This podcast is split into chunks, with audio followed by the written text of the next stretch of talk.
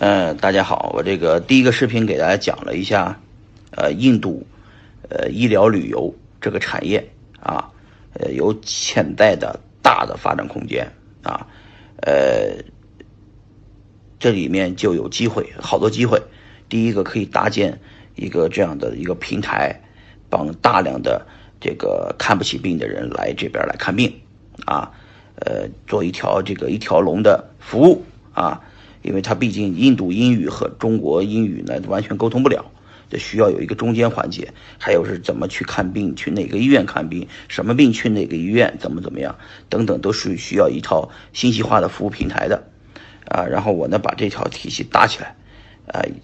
就是当然我不是我要自己搭了，我这是有个 idea，我看看可行性有没有。如果有可行性，我就要在中国和在印度同时，呃，拉一帮团队啊。也就我投资，你来发起，你来做啊，争取把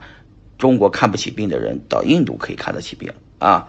哎，这个这个这个这个这就有很有意思啊。然后呢，我总体来我来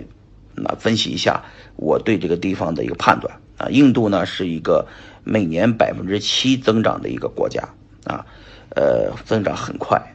呃，然后呢，印度呢和中国相差大约十五年的这个差距。啊，中国发展的非常好。印度呢是一个私有制国家，它有各个邦，也相当于各个省吧。它有呃接近二十个邦，呃，这个这个每个邦呢都有自己的一些语言，你就理解成中国有很多少数民族一样的，它也有很多的少数民族。整体来说，印度都是信这个印度教的啊，在呃印度教，呃。是他们的主要的教，他们都知道的这个佛教其实是印度教的一支分支啊。然后呢，宗教这个东西我们先不聊，我们就说这个地方我们中国的互联网企业有哪些过来了？呃，这边的互联网的，因为是在中国，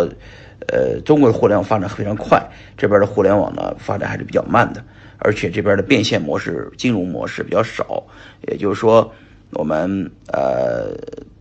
大量的这个这个这个中国已经非常成熟的呃一种靠烧钱来做大规模的互联网的这种这种项目呢，在中国是可以变现的啊，是是可以上市的。但是在印度呢，它上不了市，没有退出机制，没有这个股市，股市也不是很发达，呃，这个市场还比较陈旧老套。所以说，大部分的这个中国互联网企业在这边主是布局啊，倒是一些搞搞硬件的。呃，这个企业还做的可以，搞软件的呢，往往的这个就估值起来，但是呢，退出不了啊。呃，大家都知道的这个，呃，一些做的比较好的，呃，都是大家在国内没听过的，比方说茄子快传之类的这类东西，就是说，因为这边互联网网络发展不是很普及，大家需要点对点互传的一种软件，像茄子快传啊，还有一些。呃，大大家都知道，微信在这边就做的不好，因为微信这边人不用微信，这边有 WhatsApp，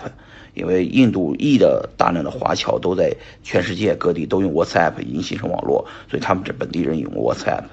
这本地的互联网企业大，呃，互互联网企业都不好的原因，是因为有一个 Facebook，有一个 Google，都在这边做的非常好，而且 Facebook、Google 在这边是没被封杀的，在中国吧，都是 Facebook、Google 都被封杀掉了以后，于是在中国就产生了像腾讯这样的牛逼的微微信，还有百度这样的呃百度搜索引擎，在中国，因为他们是被禁止的，所以呢，在印度呢，这个因为没被禁止，所以呢。印印度最做的最好的百分之七八十的市场都被 Google 和 Facebook，呃这些公司呃给垄断了啊，Twitter 之类的啊垄断了。互联网企业在这边机会比较少啊，呃但是呢大家还是在找机会，呃现在来的比较多的都是像 vivo 呀、OPPO 呀啊这个华为呀这样的一些品牌在这边，小米啊。都在这边布局了，因为毕竟有十三亿人口啊，毕竟是一个发展非常快的一个一个一个国家，跟中国还有一拼，而且在未来很多年以后，中国第一，印度第二，美国第三，这个格局已已经形成啊，GDP 啊，我说说，这个可以说这个地方，呃，人多钱多啊，有机会啊，所以大家有空也可以来一下啊，这是我对大家的一个判断。